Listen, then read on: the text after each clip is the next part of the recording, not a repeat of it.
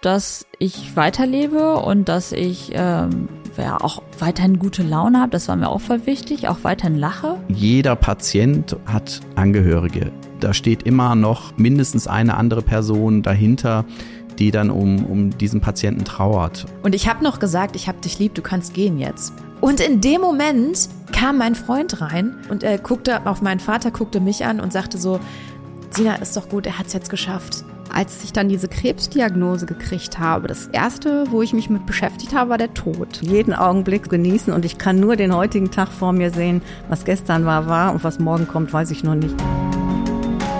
Krebs hat viele Facetten und wir sprechen drüber. Über eure Geschichten und ganz konkret, was wann zu tun ist.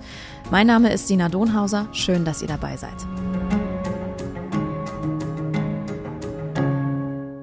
Das ist die mittlerweile 13. Folge in diesem Podcast und da bin ich ehrlich gesagt auch ein bisschen stolz drauf. 13 äh, Folgen ähm, und wir haben schon ganz viele Geschichten gehört. Wir haben ganz viele Hilfsangebote ähm, kennengelernt, ähm, Stellen, an die man sich wenden kann als Betroffener, aber auch als Angehöriger oder auch als Mensch zum Beispiel einfach aus dem Freundeskreis, der sich informieren möchte rund um das Thema Krebserkrankung und wie gehe ich damit um, wie kann ich meinem Freund Freund, der in der Situation ist, beispielsweise helfen. Ähm, und es ging tatsächlich auch oft um das Thema Tod. Das hängt nicht automatisch mit einer Krebserkrankung zusammen. Ähm, auch darüber haben wir gesprochen, dass es zum Glück ähm, immer bessere sozusagen Behandlungen gibt. Aber es kommt natürlich trotzdem vor, dass, dass man an, an Krebs einfach stirbt. Und dann ist da dieser, dieser, dieses große Wort mit drei Buchstaben, ähm, über das man eigentlich nicht so gerne sprechen möchte.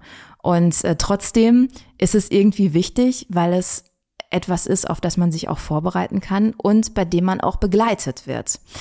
Ähm, für viele ist es irgendwie so, dass sie auch ein bisschen, wenn sie daran denken, zum Beispiel im Zuge einer Krebserkrankung desorientiert werden, Hilfe brauchen, gepflegt werden müssen, Angst davor haben, zum Beispiel in ein Heim zu kommen, dort vielleicht zu versterben. Ähm, auch Angehörige haben vielleicht davor Angst, dass sie ähm, ihren Angehörigen in Anführungsstrichen abschieben, was natürlich alles totaler Quatsch ist. Aber das sind alles irgendwie so Ängste, die da mit reinspielen. Ähm, aber es gibt natürlich auch die Möglichkeit, Menschen zu Hause ähm, auf diesem letzten Abschnitt sozusagen zu begleiten. Und da gibt es etwas in Paderborn, was bei all diesen Themen eigentlich eine sehr wichtige Rolle spielt, aber von denen glaube ich, ähm, oder von dem, von diesem Angebot wissen einfach noch nicht so viele Menschen.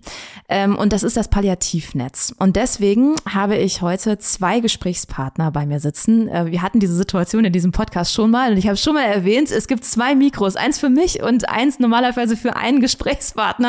Ähm, und deswegen äh, müssen sich meine Gesprächspartner ähm, heute dieses eine Mikro für äh, den Gast beziehungsweise die Gästin teilen und deswegen wird es jetzt immer ein bisschen hin und her äh, geswitcht sozusagen. Äh, vor mir sitzen zum einen Jan Hinak Stange. Hinak, finde ich, ist ein interessanter Name, ehrlich gesagt. Mhm. Norddeutscher Name. Norddeutscher Name, okay. Sehr schöner Name. Der ärztliche Leiter äh, oder einer der ärztlichen Leiter? Nein, einer der qualifizierten ähm, Palliativärzte. Also tatsächlich für Paderborn gibt es einen ärztlichen Leiter. Mhm. Wir arbeiten ganz eng mit dem Kreis Höxter zusammen. Mhm. Da gibt es auch einen ärztlichen Leiter und wir mhm. machen die Dienste gemeinsam und die Fortbildung gemeinsam. Genau, okay. Und ähm, außerdem mir gegenüber Katrin Diedrich, eine der Koordinatorinnen. Sie ähm, nickt, aber kann gerade noch nicht sagen, weil das Mikro nämlich vor Herrn Dr. Stange aufgebaut ist. Deswegen fangen wir doch einfach erstmal mit Ihnen an. Ähm, Herr Dr. Stange, ähm, ich habe eben schon gehört, Sie sind sozusagen ähm, seit Stunde Null mehr oder weniger mit dabei. Ähm, vielleicht können Sie einmal so ein bisschen erklären, wie das Ganze angefangen hat mit dem Netz. Ja, wir haben eigentlich, habe ich angefangen auf der Palliativstation in Bad Lippspringe und wir haben eben ganz viele Patienten dort begleitet. Wir haben die aufgenommen, wir haben sie wieder nach Hause entlassen, dann oft wieder aufgenommen und über mehrere so stationäre Aufenthalte bis zu ihrem Tod begleitet. Und wir haben festgestellt, dass in der ambulanten Versorgung einfach eine Lücke auftritt. Die Patienten waren unterversorgt, viele Hausärzte kannten sich nicht mit Schmerztherapie aus, die Überleitung in den ambulanten Bereich war nicht optimal und da haben wir uns schon 2005, 2006 zusammengesetzt mit den niedergelassenen Ärzten und haben überlegt, wie kann man das verbessern? Wie kann man also so eine integrierte Versorgung schaffen, die den Patienten erstmal diesen Übergang von der stationären Betreuung wieder in den ambulanten Bereich einfacher macht und sie dann möglichst lange im ambulanten Bereich hält. Und wir haben das dann weiterentwickelt und haben gesagt, vielleicht muss jemand auch gar nicht ins Krankenhaus, wenn er so schwer krank ist und mhm. sterbend ist und kann zu Hause betreut werden. Mhm.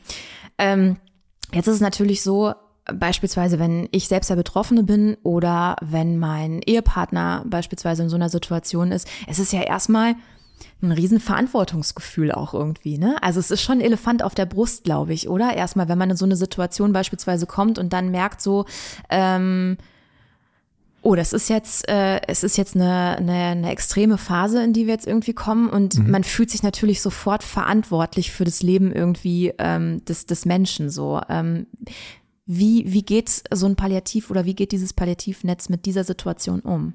Ich will die Situation vielleicht noch mal ein bisschen so ausmalen. Das ist ja oft keine Situation, wo man so langsam reinschlittert, sondern die oft mhm. ganz plötzlich genau, auftritt mit genau. so einer Diagnose oder vielleicht war die Diagnose von äh, zu Anfang erstmal harmlos und man hat das auf die leichte Schulter genommen und plötzlich kommt es zu einer Verschlechterung und dann mhm.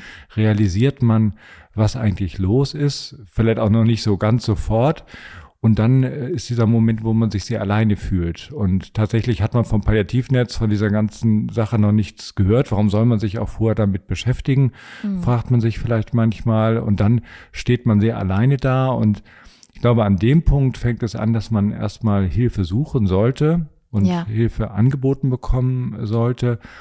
Und da würde ich als erstes mal den Hausarzt oder die Ärzte in der Pflicht sehen, die eigentlich diese ja die Diagnose überbringen, die also das als erste erkennen, wo es mhm. so lang geht. Und mhm. damit sollte man auch sehr früh anfangen, um diesen Schritt so langsam vorzubereiten. Mhm. Und diesen Druck so zu nehmen. Ne? Ja, ja, genau.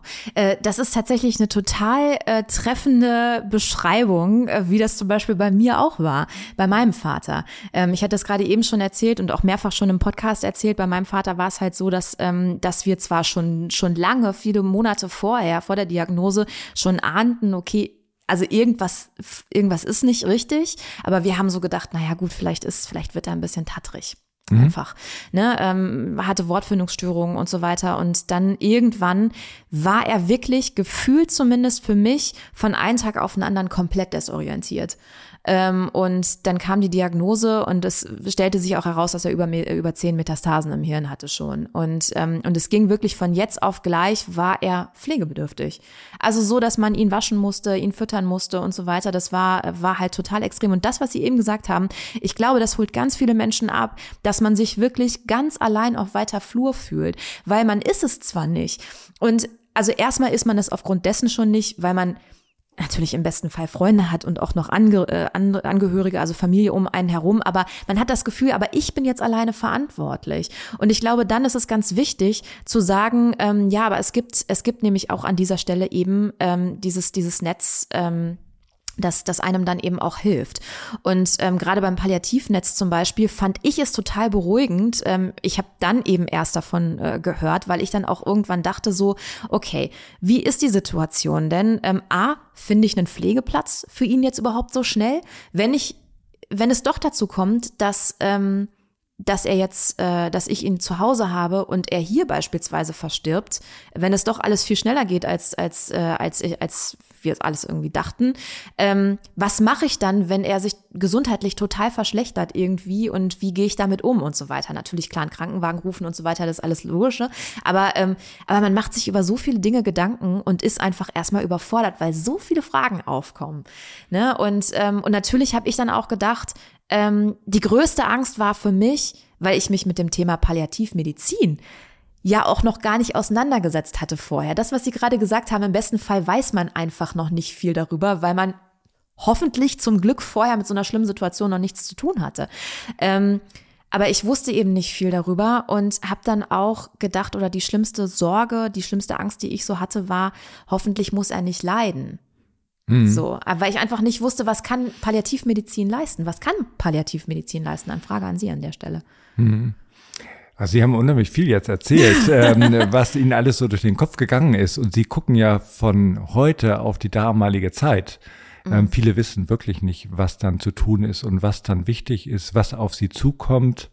Und tatsächlich, oft haben wir Zeit, das in Ruhe zu besprechen und dann kann man das einmal mal durchsprechen. Was kommt da auf einen zu? Was könnte passieren? Und wie soll man sich da auch verhalten?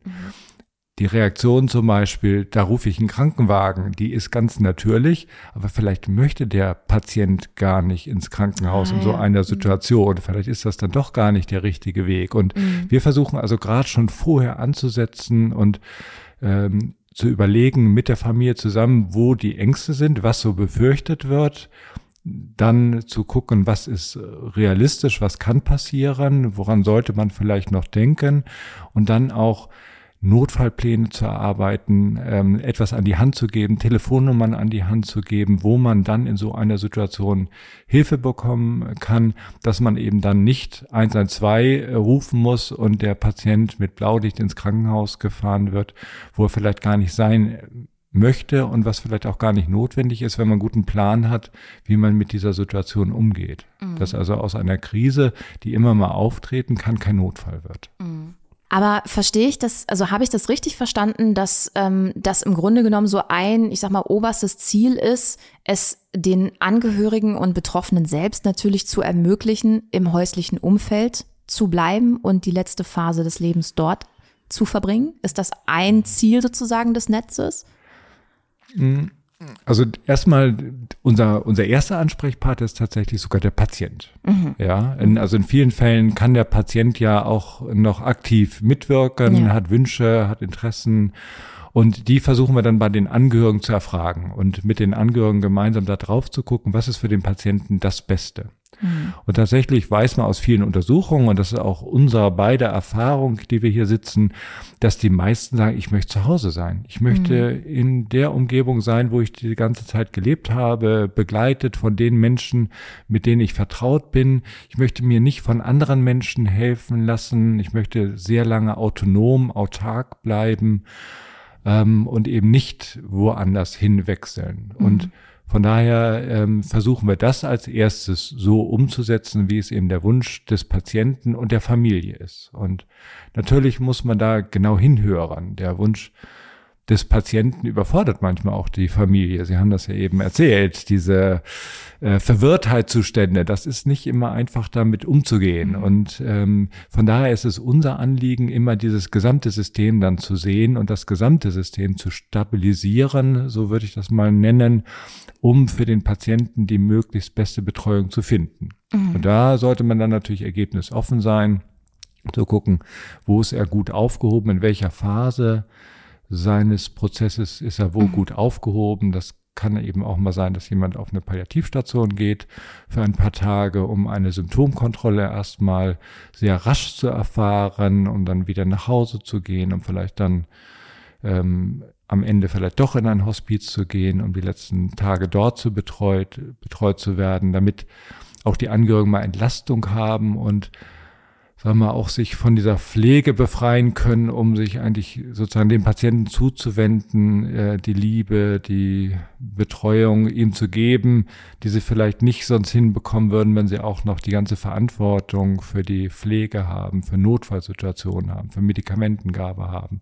Da kann man sich doch an vielen Stellen entlasten, wenn man das braucht. Finde ich, finde ich total wichtig, weil ich eingangs ja dieses, dieses Abschiebegefühl beschrieben habe, ne? was ich ganz häufig gehört habe, einfach von Betroffenen äh, und auch Angehörigen. Es ist ja, ähm, wir hatten das eben, äh, Frau Dietrich, im, im Vorgespräch, dass da ganz viele Facetten, sowohl beim Betroffenen oder bei der betroffenen äh, Patientin oder bei dem Patienten aber auch bei den Angehörigen dazukommen.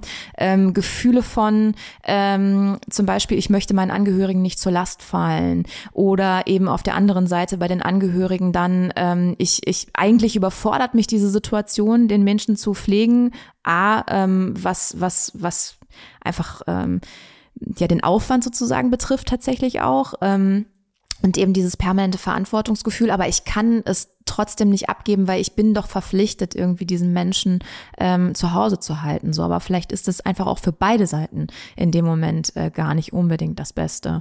Ähm, kann es sein? Aber muss es halt auch nicht. Also so unterschiedlich wie die, wie die Menschen sind, so unterschiedlich müssen dann auch die, die Lösungen oder die Lösungsansätze sein wohl. Ne? Ähm, Vielleicht können Sie noch, noch einmal kurz äh, für die Menschen erklären, ähm, die eben vom Palliativnetz ähm, vorher noch nichts gehört haben. Ähm, was ist das und was macht es aus? Wann greift das eigentlich? Hm. Also ich glaube, ein ein wichtiger Hinweis ist schon mal, dass es ein Palliativnetz ist. Das heißt, das sind nicht einzelne Akteure, die da helfen, sondern es ist ganz wichtig, dass man versucht, alle möglichen ähm, Menschen aus dem Gesundheitswesen und auch drumherum heranzuholen, die gebraucht werden. Mhm. Und sagen wir, der wichtigste im Netz ist in meinen Augen immer noch der Hausarzt, der mhm. den Patienten bestenfalls eben schon sehr lange kennt, sehr lange begleitet hat und ähm, einen Überblick darüber hat auch, ähm, welche Bedürfnisse bestehen. Das ist auch derjenige, der den Patienten dann anmeldet sozusagen. Genau, das ist mhm. der, von dem wir oft als erstes hören, da gibt es einen Patienten, der eure Unterstützung braucht. Ähm, manchmal sind es auch Krankenhäuser, die Patienten schon mal vorankündigen, wenn sie sehen, da ist so eine Situation, die darauf hinausläuft. Und mit diesen Informationen, die wir dann vom Hausarzt bekommen, starten wir erstmal. Wir haben dann Koordinatoren, die den Patienten zu Hause aufsuchen und der Begriff Koordinatoren, der sagt schon, was die Aufgabe ist, eben zu erkennen, was braucht es hier, mhm. welche Unterstützung braucht es, sei es an Hilfsmitteln, sei es an Medikamenten, sei es an Aufklärung, an Informationen. Und dann gibt es natürlich ganz viele andere Akteure, die mitwirken. Ganz wichtig sind oft die Pflegedienste, die dann auch noch Zusatzqualifikationen haben, sogenannte Palliativpflegedienste, die sich also sehr gut auskennen mit Schmerztherapie, mit Symptomkontrollen, die also in der Lage sind, die richtigen Fragen zu stellen, die, die wissen, wie die Medikamente wirken, wie die Medikamente gegeben werden können. Fachärzte sind mit im Boot, Physiotherapeuten, die mitmachen. Wir haben eine Psychologin, die wir dazu nehmen können. Also ein wirklich großes Netz, was man dort spannt, ähm, um dem Patienten und den Angehörigen auch so eine Sicherheit zu geben. Mhm. Ähm, haben Sie da mal Rückmeldungen bekommen? Ähm, von Angehörigen beispielsweise, die irgendwie vielleicht so mal gespiegelt haben, so irgendwie, okay, das, das hat mir in der Situation geholfen. Ähm, also wenn sie Kontakt haben, zum Beispiel zu, zu Angehörigen oder zu Betroffenen selbst. Also tatsächlich ganz, ganz oft, dass wir von mhm. den Angehörigen hören, dass endlich mal jemand sozusagen eine, eine Richtung vorgibt, ihnen Sicherheit gibt, auch diese Sicherheit jederzeit anrufen zu können. Wir haben also einen 24-Stunden-Dienst, der jederzeit erreichbar ist, eine zentrale Telefonnummer, wo man dort anrufen kann. Und ähm, dann wird man verbunden mit einem der Palliativärzte, äh, einige Dinge kann man dann schon im Gespräch vielleicht klären. Oft sind es ja nur Kleinigkeiten, die sich aber in dem Moment nicht lösen lassen, weil es natürlich gerade Freitagabend ist, keiner mehr erreichbar ist. Mhm. Wir machen Hausbesuche, um dann auch die Symptomkontrolle zu machen. Wir organisieren Medikamente in dieser Situation, um da zu helfen. Und oft wird das gar nicht in Anspruch genommen in dem Ausmaß, wie es zur Verfügung steht. Aber mhm. allein, dass es die Möglichkeit gibt, das ist für viele einfach eine ganz große Hilfe, weil viele stehen vor dem Wochenende und wissen nicht, was kommt auf mich zu. Mhm. Und das ist manchmal so ein großer Berg und das ist gut zu wissen, dass es jemanden gibt, den man dann einfach anrufen kann und der dann helfen kann. Total. Ähm, das ist wahnsinnig viel, was da geleistet wird. Wie, ähm, wie wird das getragen? Ähm, also einmal, dass wir es auf mehrere Schultern verteilen, mhm. das ist, glaube ich, so ein ganz wichtiger Punkt, ja. Mhm. Ähm, dass wir im Team zusammenarbeiten, das heißt, es muss nicht einer alleine schultern. Ja, ich hatte eben den Hausarzt erwähnt, ich habe die Pflegedienste ähm, erwähnt. Das heißt, wir haben ganz viele Akteure, die uns ja unterstützen, die den Patienten unterstützen, die sich gegenseitig unterstützen. Und da sehen wir unsere Aufgabe als Palliativnetz auch nicht nur, dass wir Leute zu den Patienten hinschicken und alle Aufgaben übernehmen, sondern eine ganz wichtige Aufgabe ist, Informationen weiterzugeben, dass alle eben über den Patienten, über die Situation gut Bescheid wissen und an einem Strang auch ziehen und nicht mhm. Gegeneinander arbeiten, wie das natürlich auch manchmal passiert, wenn der eine nicht vom anderen weiß. Ja, ähm, das ist auch eine Erfahrung, die, äh, die, die ich tatsächlich gemacht habe. Ähm, außerhalb des Netzes muss ich aber dazu sagen, nicht, dass jetzt, äh, das jetzt, jetzt falsch verstanden wird, aber das war tatsächlich auch so eine Sache, die mir immer wieder aufgefallen ist, wenn A nicht mit B spricht und welche Informationen dann nicht weitergegeben werden. Und als ja, Betreuer in dem Fall ne, ähm, steht man dann irgendwie dazwischen und hat im Prinzip ähm, ständig verpasste Anrufe auf dem Handy, weil immer irgendwas ist und äh, man denkt, sich nur, aber ich habe doch jetzt schon fünf Zettel geschrieben, extra für alle Beteiligten und es klappt trotzdem nicht. Das sind wirklich so Sachen, ähm, da kommt dann wahrscheinlich wirklich viel zusammen. Ähm, von daher, ähm, ja, ist das natürlich auch nochmal ein wichtiger Punkt. Was mir noch eingefallen ist, ähm, das habe ich mich bei meinem Vater zum Beispiel gefragt. Ähm, wie wird eigentlich entschieden, ob ein Patient sozusagen aufgenommen wird in so einem Netz? Ähm, weil äh, bei mir war es so, ähm, als es dann hieß, ähm, ja, ist sein Vater denn im Palliativnetz? Und ich dann, was für ein Netz? Und dann, ähm, dann wurde mir das erklärt und dann ähm, hieß es ja, das musst du deinem Hausarzt sagen und ähm, oder seinem Hausarzt vielmehr, wir hatten halt einen. Ähm, und ähm, der kümmert sich dann darum. Und da war es halt so, dass er äh, am Anfang zwar auch schon desorientiert war, aber es war halt ein, das hört sich jetzt blöd an, aber es war noch nicht so schlimm. Ne? Also es war schon so, dass er deutlich tattrig war und teilweise hat er mich auch nicht erkannt. Aber wenn man ihn nicht kannte und nicht, also nicht länger mit, sich mit ihm unterhielt, hat, hatte man den Eindruck, dass er eigentlich ganz fit ist. War aber nicht so. Also ich wusste das, weil wenn ich mich mit ihm unterhielt, dann habe ich gemerkt, okay, das passt hier hinten und vorne nicht, was er gerade erzählt. Ne? Aber wenn man natürlich nur gefragt hat, wie geht's dir? Ja, mir geht's super. Ne? Ja, okay.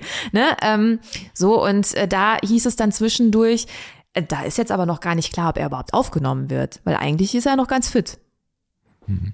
Also tatsächlich, Grundvoraussetzung ist erstmal eine unheilbare Erkrankung, die mhm. auch in absehbarer Zeit zum Tode führt. Mhm.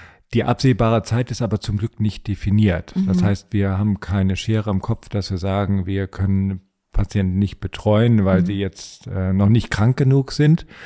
Ähm, tatsächlich machen wir das anders. Wir ähm, nehmen Patienten gerne auf, die so eine Diagnose haben, die in einer Situation sind, wo jetzt erstmal eine Anfangsunterstützung benötigt wird, also ein Erstkontakt, so eine Information. Und dann haben wir die Möglichkeit aber zu entscheiden, gemeinsam mit dem Hausarzt, dass jemand vielleicht im Augenblick keine so intensive Begleitung braucht, der mhm. kann, wird dann sozusagen von uns pausiert und der bekommt unsere Notfallnummer, kann sich jederzeit melden.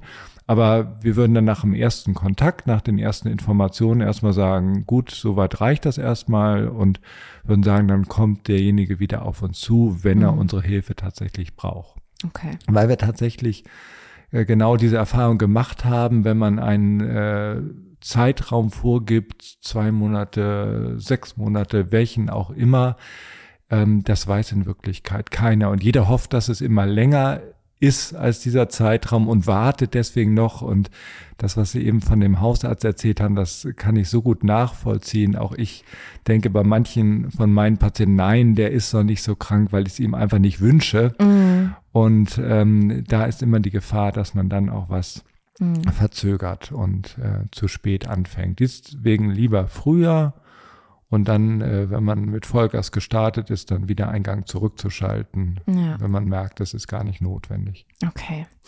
Dann, Frau Dietrich, würde ich jetzt mal sagen, sind Sie dran. Jetzt müssen wir einmal schauen, dass wir hier das Mikro rumgereicht kriegen. Genau, Sie haben das, ja, perfekt. Ja, genau so haben wir uns, haben wir uns das gedacht. ja, jetzt müssen wir einmal den Kopfhörer noch rumreichen. Genau, perfekt. Das ging ja viel schneller, als ich es dachte. Wahrscheinlich muss ich gar nicht schneiden. perfekt. Ähm, genau, wir sind, glaube ich, schon so ein bisschen, ähm, also von meinem Gefühl so ein bisschen in ihren Tanzbereich gerade so reingerückt, Ja, so ein ähm, bisschen. was, was, was, ihre, was ihre Arbeit so angeht. Ich hatte sie eben schon anmoderiert als ähm, eine der Koordinatorinnen. Ja. Sie hatten mir eben im Vorgespräch auch schon erzählt, es sind über die Jahre auch viel mehr geworden, ähm, offensichtlich, was ja auch gut ist, weil es ähm, weil, weil das Angebot angenommen wird, weil es offensichtlich Bedarf gibt, Ja. ähm, ist da eben, sind da mehr Stellen, äh, haben sich da entwickelt. Ähm, beschreiben Sie doch mal, was macht man denn als Koordinatorin? Also was ist Ihre Aufgabe? Also unsere Aufgabe als Koordinatorin ist es in erster Linie, wenn der Patient über den Hausarzt angemeldet wird, ähm, dass wir äh, Kontakt zu Angehörigen oder Patient aufnehmen, um einmal am Telefon zu erklären, was ist eigentlich unsere Arbeit, ähm, ganz grob erklärt, ähm, dass wir zu einem Hausbesuch kommen, um uns die Situation vor Ort anzugucken. Und den planen wir dann auch relativ zeitnah, diesen Hausbesuch, je nachdem, was Patient oder Angehörige uns auch am Telefon gesagt hat, wie der Zustand ist. Ähm, auch mal spontan, wenn es ziemlich schlecht ist. Ähm, und dann fahren wir zu dem Patienten nach Hause, setzen uns auf die Couch, aufs Sofa und ähm, hören uns dann erstmal an, ähm, was liegt zu Hause vor. Also was sind die Probleme, ähm, nicht nur die körperlichen Symptome, sondern auch die psychosozialen Probleme. Ähm, womit hat der Patient gerade am meisten zu tun? Was beschäftigt ihn am meisten? Äh, wir haben dann quasi wie so ein Assessment, was wir ausfüllen, wo wir bestimmte Punkte ähm, aufschreiben und ausfüllen. Damit ähm, wir, ja, damit arbeiten wir dann nachher, wenn wir vom Patienten wieder wegfahren. Ähm, genau, aber in erster Linie sind wir so circa dreiviertel Stunde, Stunde, anderthalb Stunden da und hören erstmal zu und sammeln über dieses Gespräch, was wir führen, die Informationen, die wir brauchen, um dem Patienten und Angehörigen zu Hause helfen zu können. Also mh, ja, mit den Informationen, die wir dann bekommen, zum Beispiel, es ist eine starke Übelkeit, es sind Schmerzen, es ist keine äh, gute Schmerzmedikation zu Hause, es gibt keine Bedarfsmedikation, die, wenn Schmerzspitzen entstehen, gegeben werden können. Also so ein bisschen vorausschauendes Krisenmanagement, ähm, was können für schlimme Symptome entstehen, gerade so zum Wochenende hin, Nacht, ähm, wenn der Hausarzt nicht erreichbar ist. Ähm, mit diesen Informationen, die wir dann gesammelt haben, ähm, fahren wir dann wieder zurück und nehmen Kontakt zum Hausarzt auf und sprechen dann quasi mit dem Hausarzt über den Patienten, entweder per Fax oder per Telefon, je nachdem. Und ähm, schlagen dem dann halt Dinge vor, um diese häusliche Situation mit ihm zusammen zu stabilisieren. Ähm, Wenn wir dann sehen, okay, ähm, es ist ein hoher Pflegebedarf da oder die Symptomlast ist so groß, die Angehörigen brauchen oder der Patient braucht eine Unterstützung, dann können wir den palliativen Pflegedienst zur Symptomkontrolle dazu holen. Ähm, oder ja, die Angehörigen brauchen mal ein bisschen Entlastung, möchten aber den Patienten zu Hause behalten. Dann kann man die ambulanten Hospizdienste dazu nehmen als Zeitschenker. Also es gibt ein, eine große Fülle an ähm, Dingen, die wir für den Patienten und den Angehörigen halt nutzen können in diesem gesamten Netz. Ich merke schon, der äh, Begriff Koordinatorin ist eindeutig ähm, untertrieben. das ist ja dann wirklich, da lau- laufen ja wirklich wahnsinnig viele äh, Fäden zusammen. Punkt eins, es gibt sie scheinbar doch noch, die Faxgeräte, sie sind nicht ausgestorben. Die Punkt laufen aber übers Internet. Also gut, Nicht okay. mehr per Zettel. Okay, okay. ähm, äh, und und äh, Punkt zwei, äh, Frau Dietrich, im Vorgespräch haben Sie etwas gesagt, was ich sehr interessant fand, nämlich, ähm, das habe ich eben auch so äh, eingangs äh, schon mal versucht, mir von Ihnen zu klauen und versucht äh, wiederzugeben, nämlich, dass viele Menschen bei dem Wort Palliativ sofort dieses Wort mit den drei Buchstaben Tod im Kopf haben. Ja. Und ich könnte mir vorstellen, dass der Schritt, äh, sich ans Palliativnetz zu wenden, dass das schon ein großer Schritt ist. Ja, das ist es. Äh, den viele, also das ist erstmal eine Hürde, den viele, die viele erstmal nehmen müssen, Ja. was erstmal wahrscheinlich schon schwierig Ja. ist. Ähm, was merken Sie? Also es ist ja auch, Ihr Job, könnte ich mir vorstellen, ist ja auch einer mit sehr viel Fingerspitzengefühl oder Ja. der viel, sehr, sehr viel Fingerspitzengefühl erfordert. Ähm, was ist denn Ihr Gefühl? Wie sind die, äh, die Angehörigen und die Patienten drauf, wenn sie zu Ihnen kommen? Also ähm, natürlich wahrscheinlich auch ängstlich auf eine Art. Ja, oft angespannt, ängstlich, was erwartet mich. Ähm, Das beginnt schon beim Telefonanruf. Oft, ähm, wenn wir da anrufen, oh, das Palliativnetz, jetzt ruft er schon so schnell an. Ja. ähm, Also es ist ernst, ich muss jetzt sterben. ja, genau. Viele also- verbinden das tatsächlich mit dem Ja. Tod. Und ähm, ja, da habe ich ja eben schon gesagt, ich sage dann immer ganz gerne, ich komme nicht mit Sichel und Sarg. Mhm. Ich komme, um sie zu unterstützen und um ihnen einfach eine schöne Zeit zu ermöglichen, eine symptomfreie Zeit, im besten Fall ein Stück Lebensqualität wieder zu bekommen. Und dass die Angehörigen, sie als Angehörige gestärkt sind, ihren Patienten, ihren Menschen zu Hause pflegen zu können Mhm. und nicht unbedingt in diese enorme Belastungssituation zu kommen, sondern ich bin einfach ein Ansprechpartner für sie. Sie können mich anrufen, ich höre zu, ich helfe ihnen Mhm. ja, in dem Moment. Und wenn es nur das Ohr ist, was ich ihnen leihe. Mhm. Ja. Haben Sie manchmal ein bisschen den Eindruck, dass es auch Menschen gibt, die einfach versuchen, das wegzuignorieren? Ja, ganz oft. Also das habe ich eben auch schon erzählt. Es gibt ganz viele ähm, Angehörige, die sagen, ah, sagen Sie nichts davon, nichts von der Krankheit erwähnen. Ähm, wir möchten das nicht. Er weiß nichts davon oder sie weiß nichts davon. Und dann sage ich immer ganz gerne, ja, das ist zum Schutz für Sie und für den Patienten und das ist auch gut. Ähm, aber ich glaube, dass Ihr Angehöriger spürt, was mit ihm los ist. Und manchmal ist es einfach nur einmal drüber gesprochen und die Schublade wieder zugemacht. Manchmal ist es auch das Schweigen, was da ist, aber ähm, nicht drüber zu reden und gegenseitig einander zu tun, als ob man beide nichts voneinander wüssten oder von der Geschichte wissen. Das ist nicht mehr immer der richtige Weg.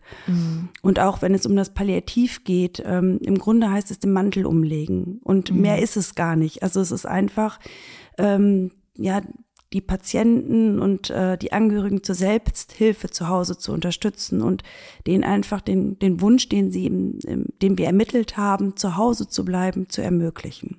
Ja. Ja.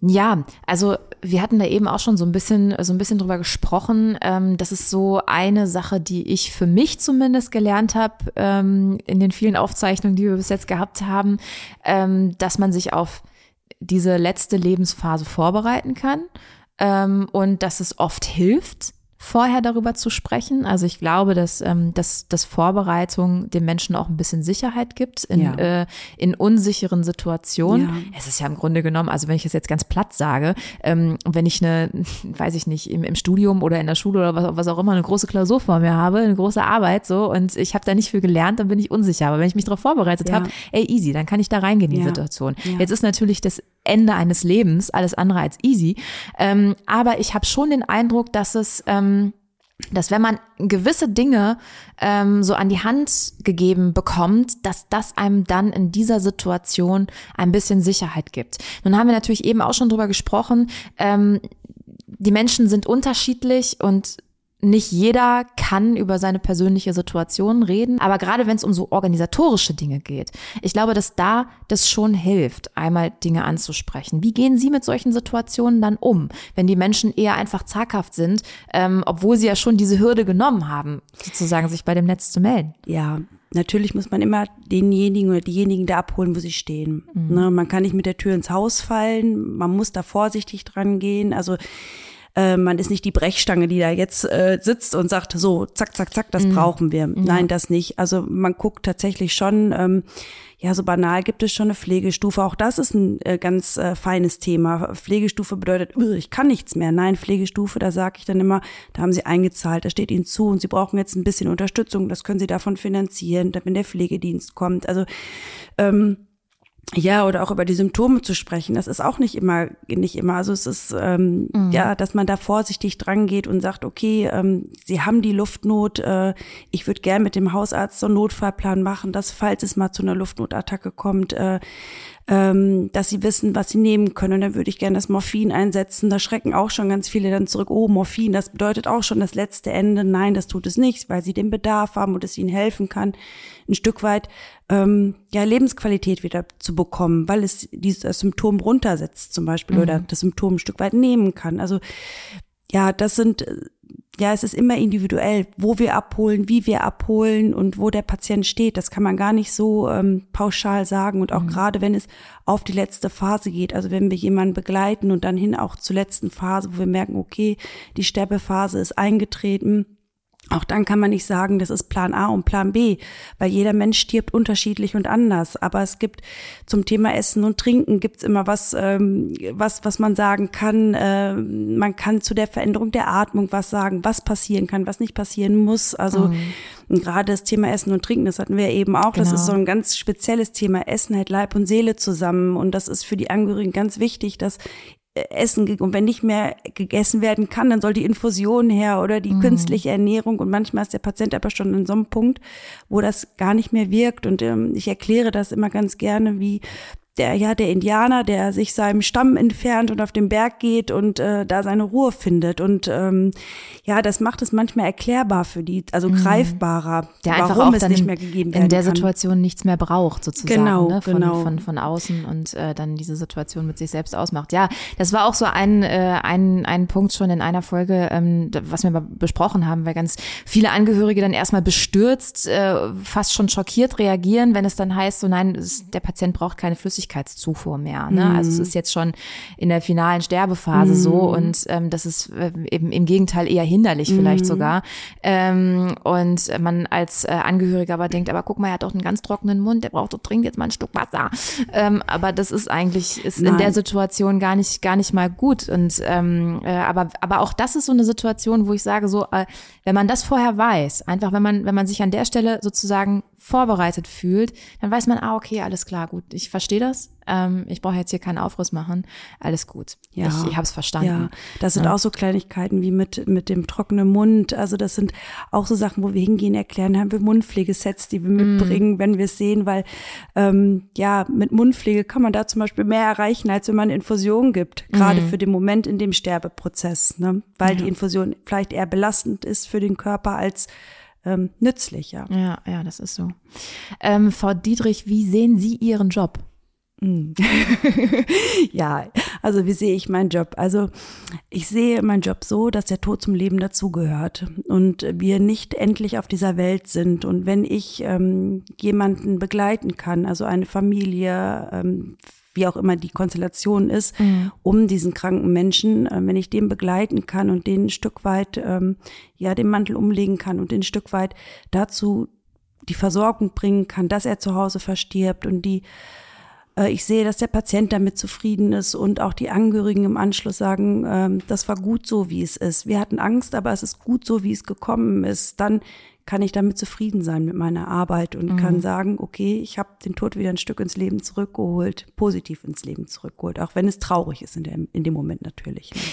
Das ist ein total wichtiger Punkt, weil ähm, man kann es, man kann es ja nicht verhindern. Man, Nein. Also wir alle sterben irgendwann und ähm, wenn man ähm, eine Krebserkrankung hat, die äh, vor allem chronisch ist, die unheilbar ist, so äh, dann auch auch das kann man dann einfach nicht verhindern. So ähm, und daran daran verstirbt man dann.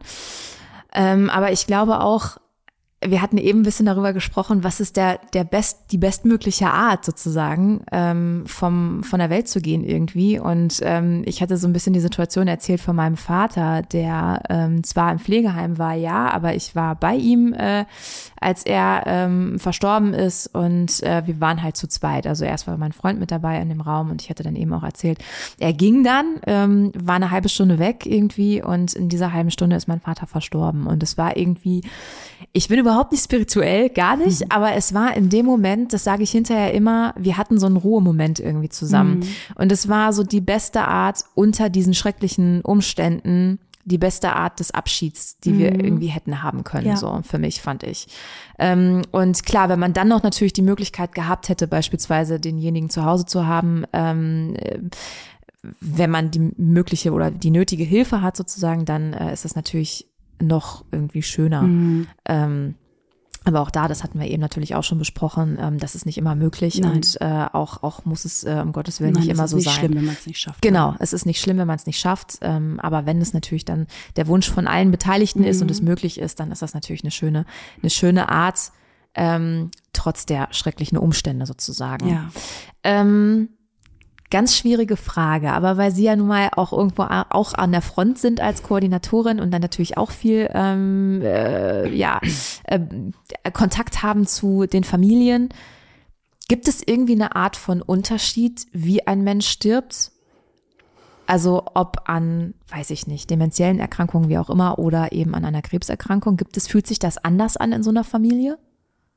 Nein, also Eigentlich nicht, wüsste oder? ich jetzt nicht. Also ich glaube, der Tod ist der Tod. Mhm. Und egal mit was er kommt, ist der Tod und bleibt der Tod dasselbe. Also Mhm. klar ist die, ähm, die, die Aufgabe vorher vielleicht eine andere, gerade bei einer demenziellen Veränderung, wo man sieht, oh, der körperliche Abbau, die Wesensveränderung, die, ähm, ja, die Gesamtveränderung des Menschen ähm, und es bedarf bei einer demenziellen Erkrankung ja auch oft eine lange Pflege. ne? Und ja. ähm, bei einer Krebserkrankung, die äh, spät erkannt wurde, die dann schnell zum Tod führt, ähm, ist es vielleicht ein anderes Gefühl. Aber letztendlich ist es so, dass der Tod immer plötzlich kommt, egal wie vorbereitet man mit einer Erkrankung darauf hinausläuft. Hm. Ah ja, das kann ich mir vorstellen. Ja. Ähm, das ist auch so ein bisschen ein Grund irgendwie, auch wenn, auch wenn irgendwie beispielsweise Angehörige schon ein hohes Alter erreicht haben, ne, aber trotzdem tut's, tut's dann einfach weh. Auch wenn dann oftmals gesagt wird, na ja, aber es war für denjenigen Erlösung. Ja, es ist dann wahrscheinlich auch äh, irgendwo ein Trost, aber trotzdem. Ja, man bleibt ja, auf, ne? also auch wenn es alte, ältere Angehörige sind, ähm, da hat man oft das Gefühl, die waren ja schon lange im Leben, dass sie dann auch manchmal nicht so leicht gehen können. Und für Angehörige, man bleibt ja so lange Kind, wie der, das Elternteil da ist. Also das macht es manchmal auch schwierig. Wobei Jüngere manchmal es ein bisschen einfacher haben, gehen zu können. Woran das liegt, das weiß ich nicht. Das ist so meine oder unsere Beobachtung manchmal. Ähm, aber es ist trotzdem immer wieder unterschiedlich. Ne? Ich habe noch eine letzte Frage an Sie beide. Ähm, und äh, Herr Dr. Stange, Sie können sich schon mal überlegen, was Sie gleich sagen. Äh, Aber zuerst möchte ich die Frage an Sie stellen. Ähm, was ist Ihnen wichtig zu sagen zum Thema Palliativnetz, wenn jetzt ähm, Betroffene oder Angehörige oder Freunde beispielsweise eines betroffenen Patienten diese Folge hören? Dass sie gerne bei uns anrufen können. Ja, das, was Dr. Stange auch schon gesagt hat, dass man sich gar nicht frühzeitig genug einfach melden kann, dass man äh, sich frühzeitig kennenlernt, dass man weiß, da ist ein Ansprechpartner und ähm, ja, Kontakt zum Hausarzt aufnehmen, wenn man das Gefühl hat, man könnte Teil des Netzes gut sein ähm, und ähm, oder bei uns anrufen auf jeden Fall. Also ohne Scheu und ohne Sorge. Okay. Dankeschön. Bitteschön. Herr Stange, an äh, Sie auch nochmal die Frage, wenn äh, jetzt eben ähm, Angehörige, Freunde eines betroffenen äh, Patienten, einer betroffenen Patientin oder eben ähm, eine Patientin oder ein Patient selber diese Folge hören, was würden Sie denen mit auf den Weg geben? Ganz ohne Scheu an das Thema rangehen, sich informieren, ähm, Leute ansprechen aus dem Bekanntenkreis, den Hausarzt, ähm, Fragen stellen, offen sein und frühzeitig sich um das Thema kümmern. Mit Bedacht, den Patienten, also den Betroffenen immer im Zentrum behalten. Das ist gar nicht so einfach, ähm, weil man selber auch als Angehöriger stark betroffen ist aber immer zu gucken, wo ist der Fokus, wo soll es hingehen und sich auch die Zeit lassen und die Zeit nehmen, um diese Begleitung zu machen. Ne? Und tatsächlich, Sie haben es an einigen Stellen angesprochen, ähm, manchmal ist es gut, sich Hilfe zu holen, ähm, manchmal ist es aber auch gut loszulassen und mal zu sagen, jetzt kann ich im Augenblick selber nicht. Ne? Und wir begleiten, das will ich an dieser Stelle vielleicht auch nochmal sagen, ja nicht nur Patienten zu Hause, sondern auch in Pflegeheimen, weil dort ist ähm, genau die Not groß. Auch dort haben die Pflegekräfte viel zu tun, sind vielleicht in bestimmten Sachen gar nicht so geschult, ähm, brauchen selber Unterstützung, vielleicht mal eine Supervision, mal eine Ansprache, ähm, wenn jemand im Sterben liegt. Und auch da unterstützen wir. Von daher ist es für uns kein Bruch und auch kein, kein Versagen, wenn jemand in ein Pflegeheim geht. Ähm, auch da geht das weiter. Auch im Hospiz werden die Patienten von Hausärzten, von palliativ erfahrenen Ärzten betreut. Ähm, das ist also eine wirklich eine kontinuierliche Versorgung, die immer den Patienten im Mittelpunkt behalten will. Mhm.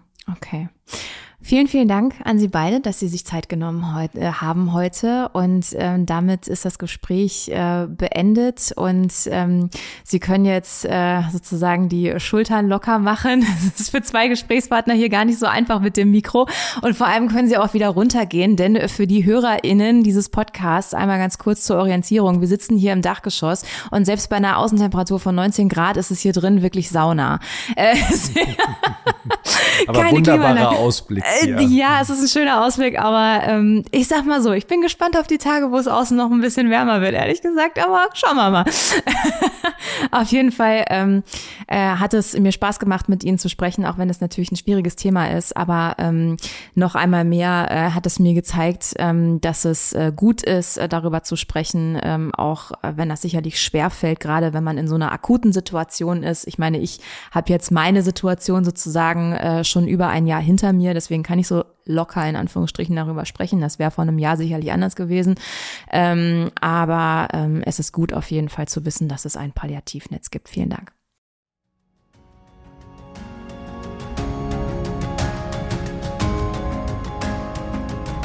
Ihr habt diese Folge wahrscheinlich gerade gehört, weil ihr selber betroffen seid oder jemand in eurem Umfeld es ist. Falls das so ist, möchte ich euch an dieser Stelle ganz viel Kraft wünschen.